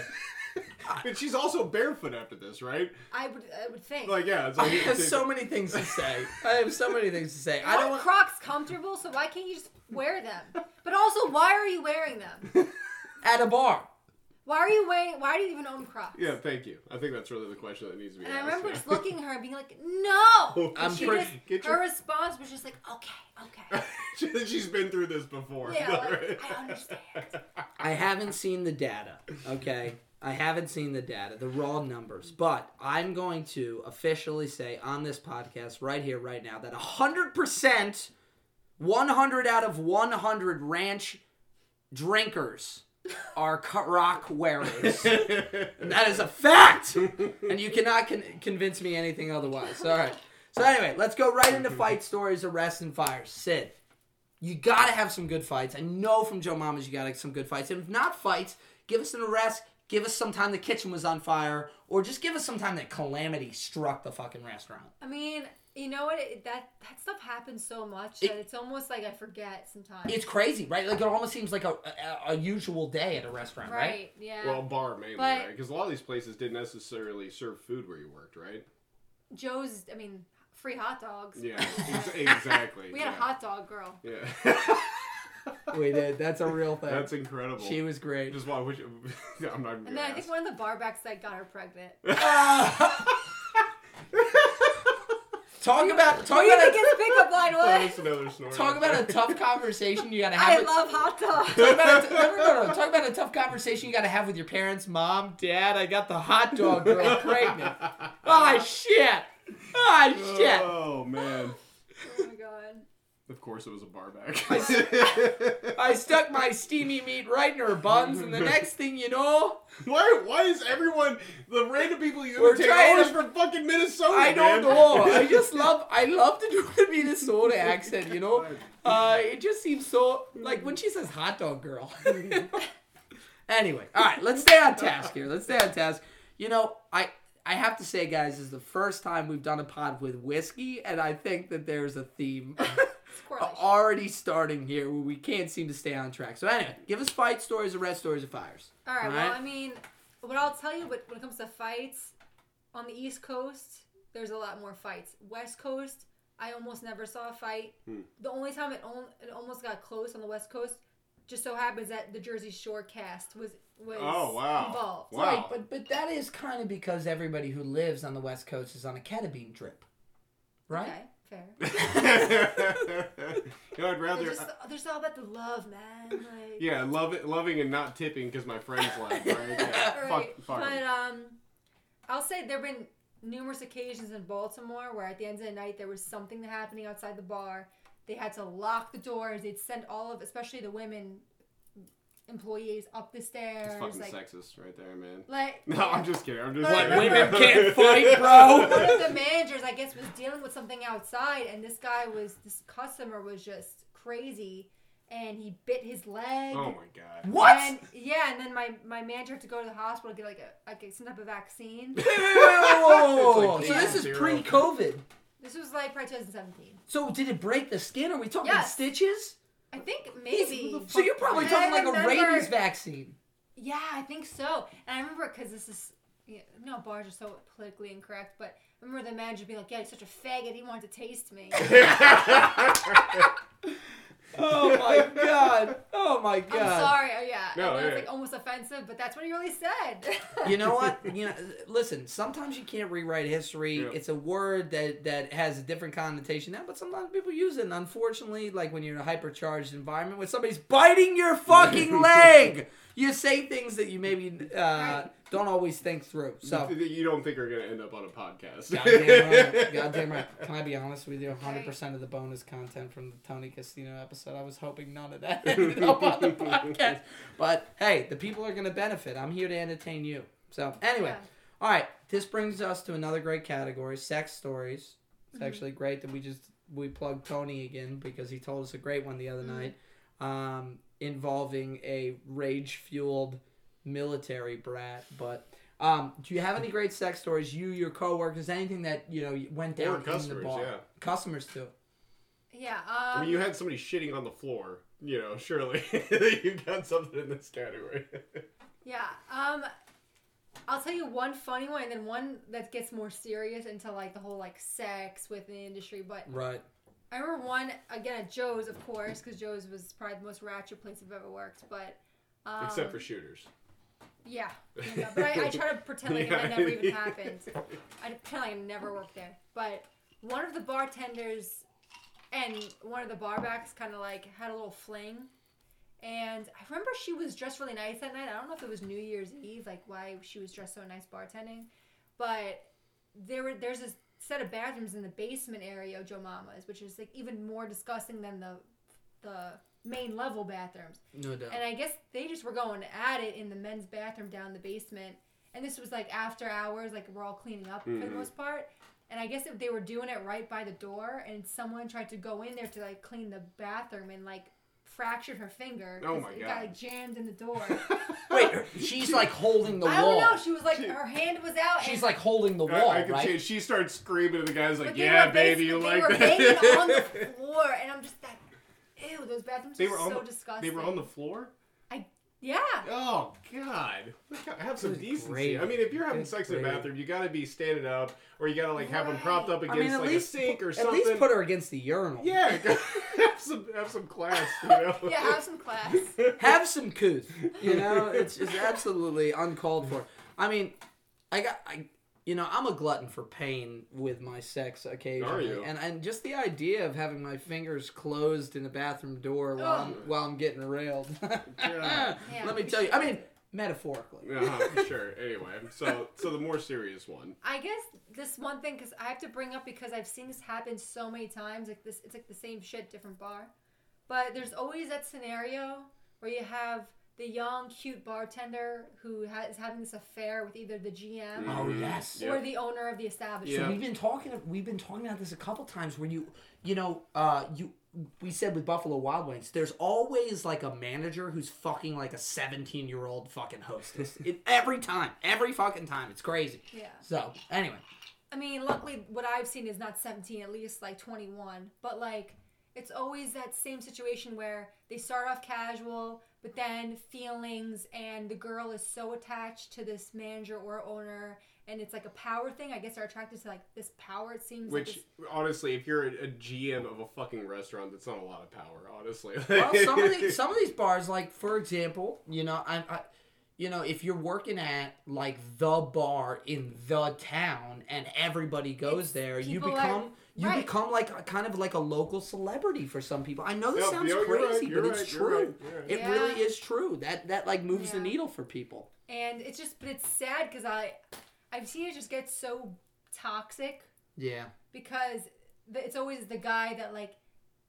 it's like they make it seem like it's this real relationship but it's not and he's just constantly cheating on her whatever it is Right. and by the time he's done with her she There's a needs- new girl that works. she in the needs bar. like three years of therapy Oh, after it's and then there's a new girl that works in the bar that there's- goes right into the yes same and it's cycle like the same exact mm. story over and over and, And over it's again. Just- yeah God, just don't, don't Well, this it's is not why- worth it do not get with your manager it's not worth it This is why we have sex stories on the list because the restaurant business creates this friction between people. It's so you're in the trenches. It's a very intense job. It's a high emotion job. Mhm. And then the next thing you know, somebody that you hate, somebody that you never thought you'd fuck, like somebody that you don't even consider to be attractive or even know that they're alive. The next thing you know, your balls deep in them, and you're like, "How did this fucking happen?" Well, and then you know everybody ends up finding out about it because like I, I, Oh, yeah, same we all thing. know. Yeah, We same all- thing. I, I heard about my married fucking GM at some place, fucking one of the servers who was dating another server at the time. You know what I Right. mean? It's like, and it just it just seems really unnecessary. It is, you know, it, um, the funny thing is they put daily soaps on TV, whether it's The Bold and the Beautiful or you Days of Our know, lives. you know, Days of Our Lives. There is not a bar or restaurant in the world uh, that Days of Our Lives and The Bold and Beautiful can hold a flame to. Yeah, Because I'm telling you, the sexual stories that are in those buildings would make a nun sweat. I'm telling you. I'm God. telling you. Yeah. Well, yeah. So you know, uh, to, to pick things back up on a little bit more fun note, um, this is one of our favorite categories. Okay. And this, Hands this down, is something I think. that I feel like most people go through when when they go through the service industry, but. All right. bar hazing, pranks, and games, right? So Yeah. you know, you know, everybody you typically gets hazed when they come in, or when you're fucking bored, you, you come up with some kind of game or something to do while you're while you're working. So do you have anything like that? the my favorite story that comes up so at the horse you know we had the live music I remember it was a saturday day shift and the musicians were taking a break so one of my two of my coworkers but like one of them was behind it because he had this like gigantic big black dick bottle opener that was like just like his little like prank bottle opener thing Mhm. so he took the microphone off like the handle Oh, and no. put the dick on it oh no! and the and the co I'm not the coworkers, the guests were like seeing this happen. They're like, like yeah, like shh, don't tell him. and- the, the, the crowd's in on it. yeah, so finally, like the musician comes back on his set and he's about Oh. to he like grabs the dick and like he's about to talk. And he's like, oh my god, and everyone's just like hysterical laughing. Like, it was, That's great. It's fucked up. That's man. all time. but that's like that's one of my favorite ones that pops up, like that prank. But It reminds me of that guy that used to work at um, Fat Daddy's in Morgantown that would run around to all the bars in Morgantown with the giant suction cup black dildo, like the giant, like two foot high black dildo, and he would run. Even know about that. Do you remember this guy? I don't even know Okay. about that. So there was this guy for a good like year long period of time, and what he would do is he would sneak into bars in Morgantown with like a cartoonishly sized giant black dildo, like the size of your forearm, with a suction cup on the bottom, and he'd run up to the main bar on like a really busy night, and he'd just slam it down and suction cup to the bar, and then he'd run away. And Wow, that's commitment because those things are expensive. All right. I I think that well, see, so this is my theory. I saw him do it a couple times. I think he had like a like a understanding with the bar owner that like, hey, can I get my dildo back later? you know? And I kept seeing this happen. I was like, when is this gonna end? This guy this is like this guy's thing. One know? more, actually, this just just came to me, but they would do this once a year at this beach bar I worked at in San Diego. Yeah. Where like a new employee, like a, a bouncer or a hostess, someone like really young and fresh in the industry who wouldn't know better, Mm-hmm. they would tell them, listen, like we need the Guinness key to the keg because there's a there's a special key that only you can. un- Unlock the Guinness keg. Yes. Okay. So like you need to go to X bar like and ask them for the Guinness key. They know Oh what you're talking God. about. Tell them Paul sent you, whatever. yes. So this poor, like, whatever 18 year old probably would go around and then, but then they'd, they'd have the whole town of bars in on it, Pacific Beach. So you go to the first bar and be like, oh no, we don't have it. It's actually at the local. So go to the local and ask for Oh. Craig. And it would just be this, This thing is where. amazing. And then the, It's the- like an evil Yeah. scavenger hunt that you can never fucking win. So of course, like you know, this bar back or whoever bouncer call up my manager. Like, it's it, I've been going. I went to three bars. I don't have it. Just just listen to them. It must. Oh, the tavern must have took. So he'd be running around all over Pacific Beach in the summer. It's like you know, pretty hot and like. Amazing. It'd be like two hours, and this kid would be like so distraught. And finally, they had to break his hand. There's no such thing as a Amazing. Guinness key. We- you know, jokes on the management because they're getting paid for not working. Honestly, just running around from bar to bar. Hey man, we we've always talked about it. Uh, there used to be a sign at my first ever first ever restaurant I ever worked at that said um, the pay will improve when morale improves, and they they changed it. Pay will improve when oral improves. Oh, what? and the, the the truth of the matter is this: like you gotta just do things in a restaurant to bring the team morale up every Mhm. now and then, and like some of those are pranks. Well, you and also like I think it's it's kind of like a rite of passage. You know, like you get hazed, and yeah, it's it's funny. and It's now like- you're part of our cut. exactly, Right. you know, like typically it's not done with any malice. It's just it's, you're just having fun, and then you get to kind of you know prank the next guy or girl who. Not to in, you know? mention, it's a great way to weed out whether or not somebody is a complete fucking idiot. no, sometimes. has, think, or, or just frankly has a sense of humor. Like if somebody Mm. really takes that personally, like guess what? You're not going to make it in this Yeah, business if you take that personally. Yeah. I, I so I'm not going to mention who this is, but uh, we all have a mutual friend that for years on dating apps only used one pickup line constantly over and over and over again. And here's the pickup line. I'm just going to give it to you guys. I'm sorry if it's offensive to some people. I'm just sharing details, okay? So the pickup line was, "Girl, you remind me of an elementary school." And the the female would say, "Why?" And he would go, "Cuz I want to shoot kids inside of you."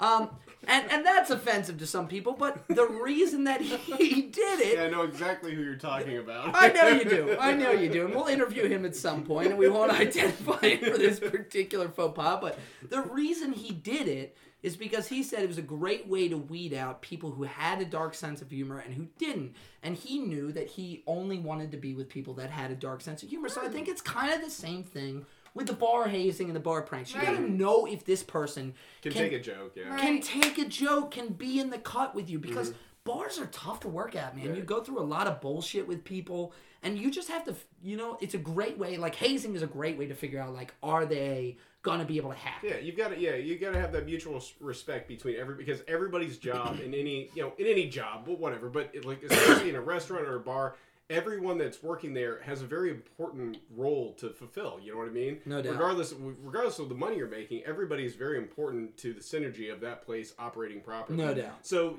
doing those bar pranks and games, you're completely right. You know, bringing people into it and like, yeah, we like to joke around. If they can get that and understand that, they're gonna fit in, and you're gonna be a more cohesive unit going forward. It So I- I, changes completely agree with that. And if they can't hack it, get the fuck out. 'cause Yeah, there's you're plenty done of here. people who need a, a goddamn Yeah. job. So. You're done here. Yeah, you know, go work. Uh, go work. Uh, Let's reta- not. Let's not. Nope. Let's not disparage anybody. I was just gonna say, go work retail, go full clothes. You know.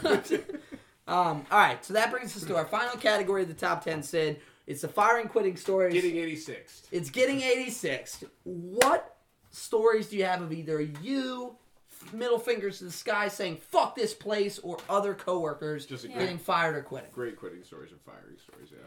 Well, again, one the same coworker that did the the Dick Mike prank. The mm. Dick Mike. Yeah, I mean, hilarious. I love him to death. We're I was sad that he got fired because he was so fun to work with. How did it go down?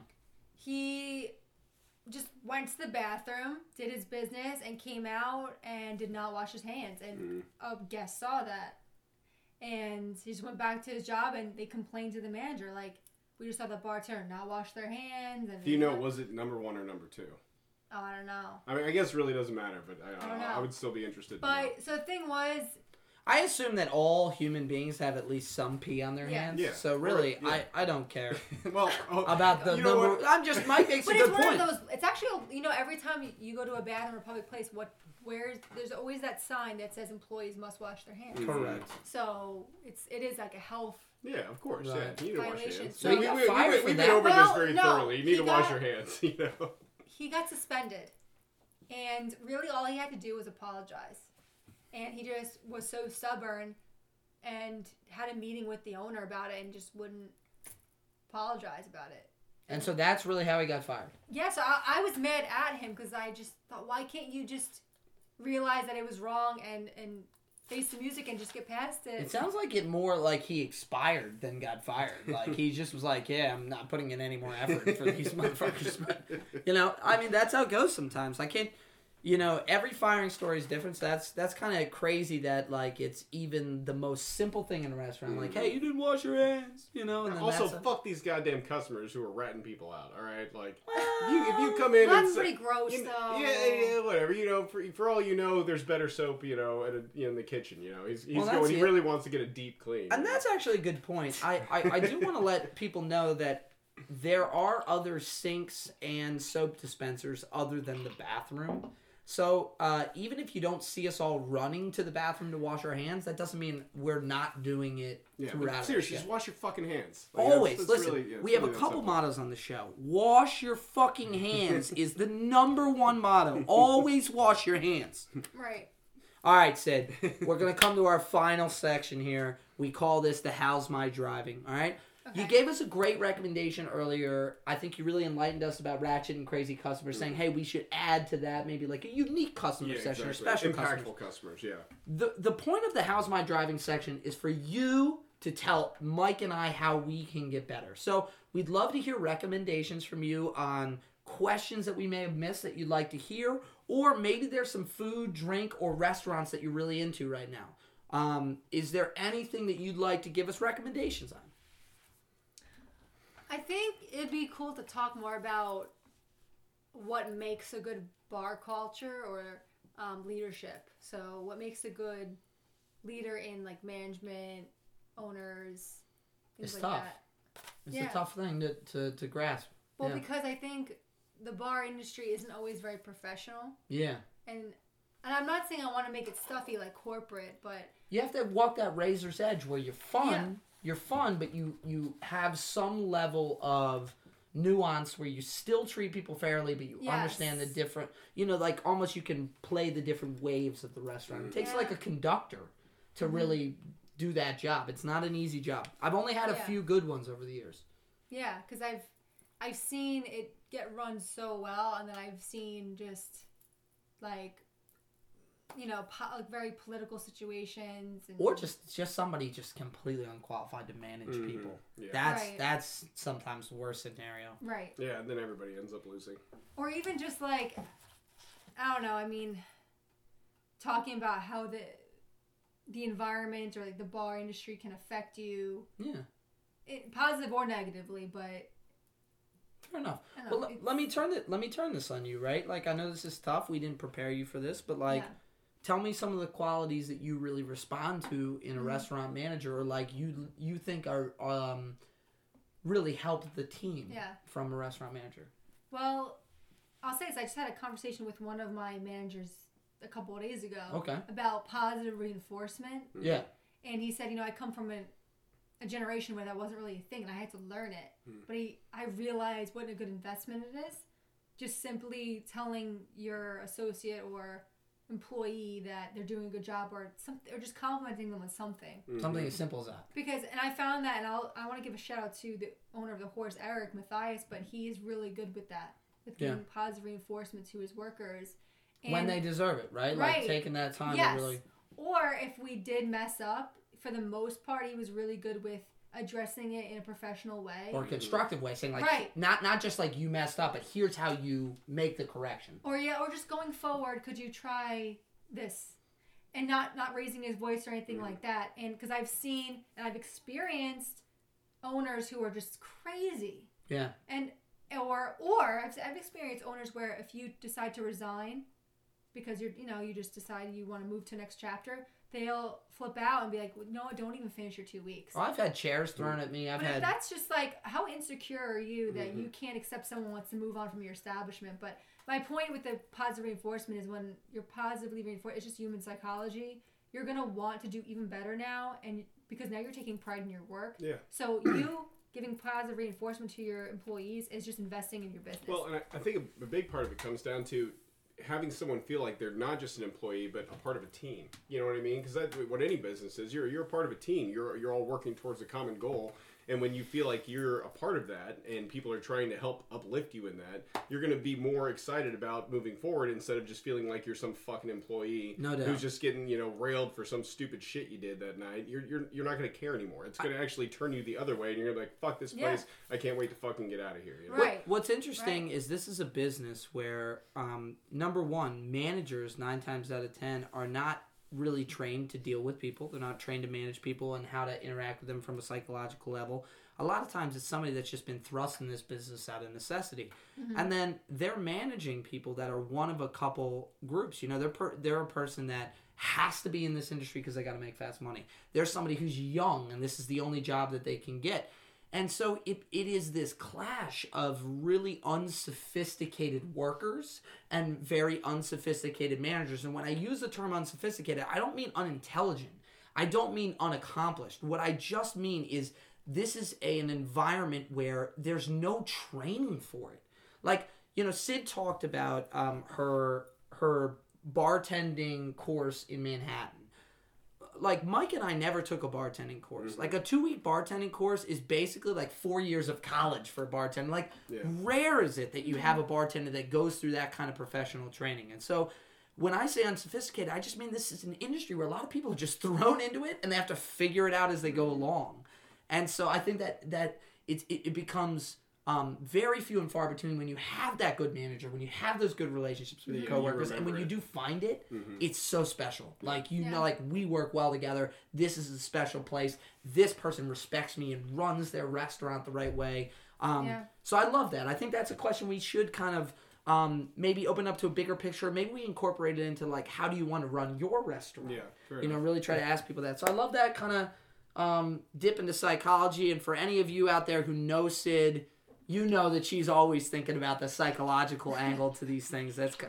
you know she's very cerebral in that way. So that's uh, I, I thank you for bringing us kind of that perspective, um, and not just all the crazy stories tonight. All right, so we got through the gauntlet. Mhm. Syd, you made it through. Congratulations. Great stories. Thank you. Awesome. The stories. drinks have been absolutely hitting. I Mhm. got mint on my tongue. I got whiskey in my belly. I'm feeling good. This brings us to our wrap up session. Okay, this is our final questions.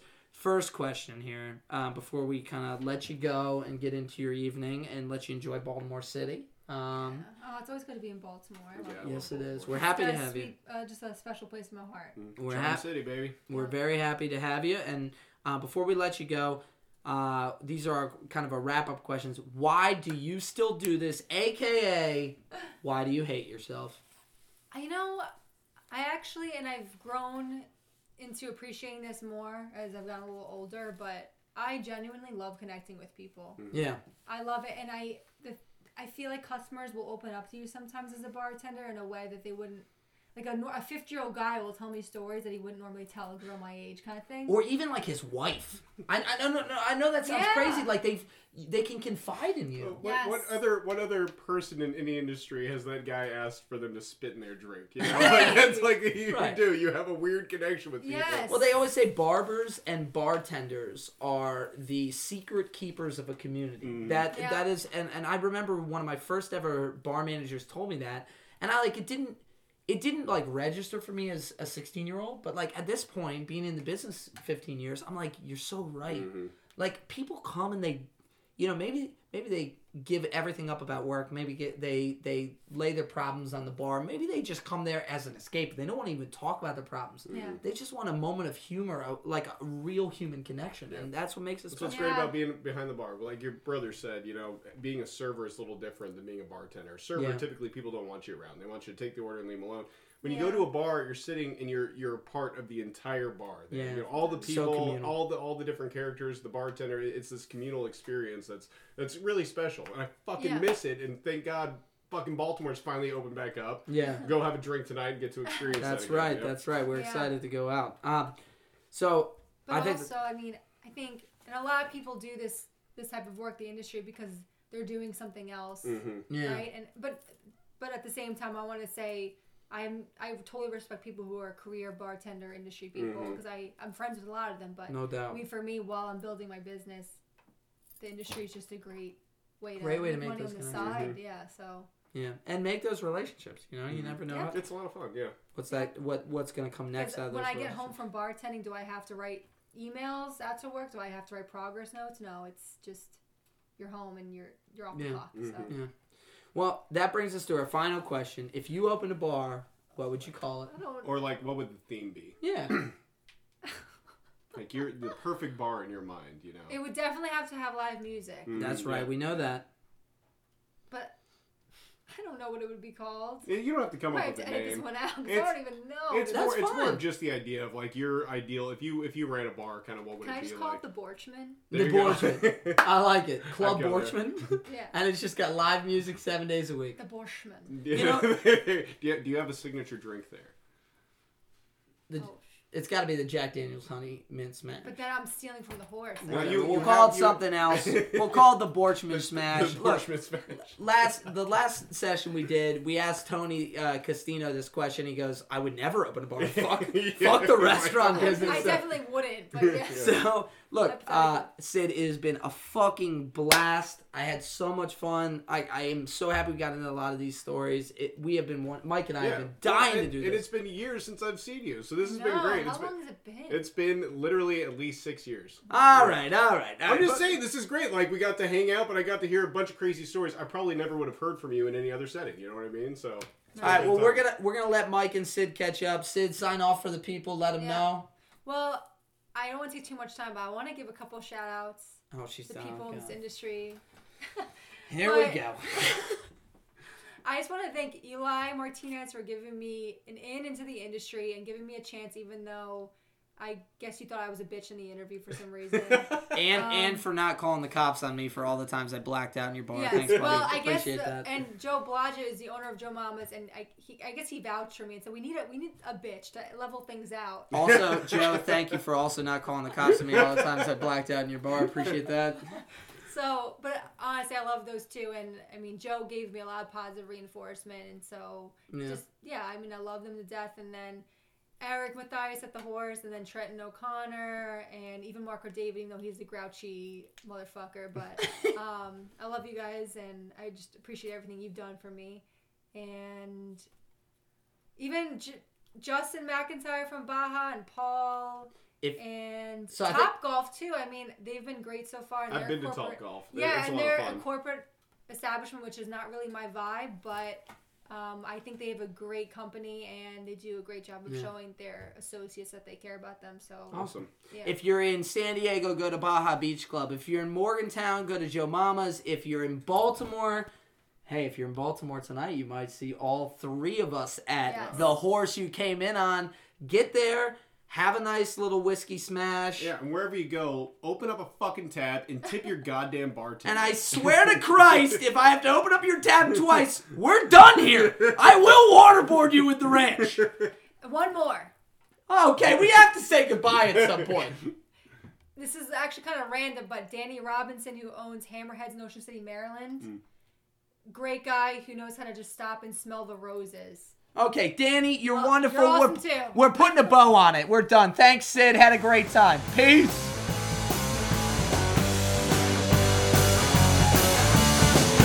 Hey everyone, thanks for listening along. We really hope you enjoyed the show. If you did, we release new episodes every Monday. A big shout out over to our friends at Trauma Parlor whose song Fast One you heard throughout the show. Go check them out on Facebook and Spotify and show them some love. And if you want to be one of our regulars, follow us on Facebook, Twitter, and Instagram at BRP Drink Along.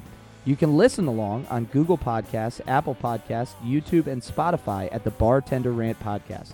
Please be sure to subscribe, rate, and review. We really need the personal validation. And if you want to be one of our VIP listeners, please subscribe to the Bartender Rant podcast on Patreon. VIPs will always have a seat at the bar. You'll get access to our bonus content, have the chance to vote on new episode content, and receive a 10% discount on all of our merchandise. And if you want to be a big tipper, AKA one of our Bozels. feel free to make a donation on PayPal under the Bartender Rant Podcast at gmail.com. Mike and I do this because we love the service industry and we want to bring you great content, but this is not our day job. With your help, we can keep the stories coming and interview local bartenders coast to coast. And as always, don't just listen along. Drink along.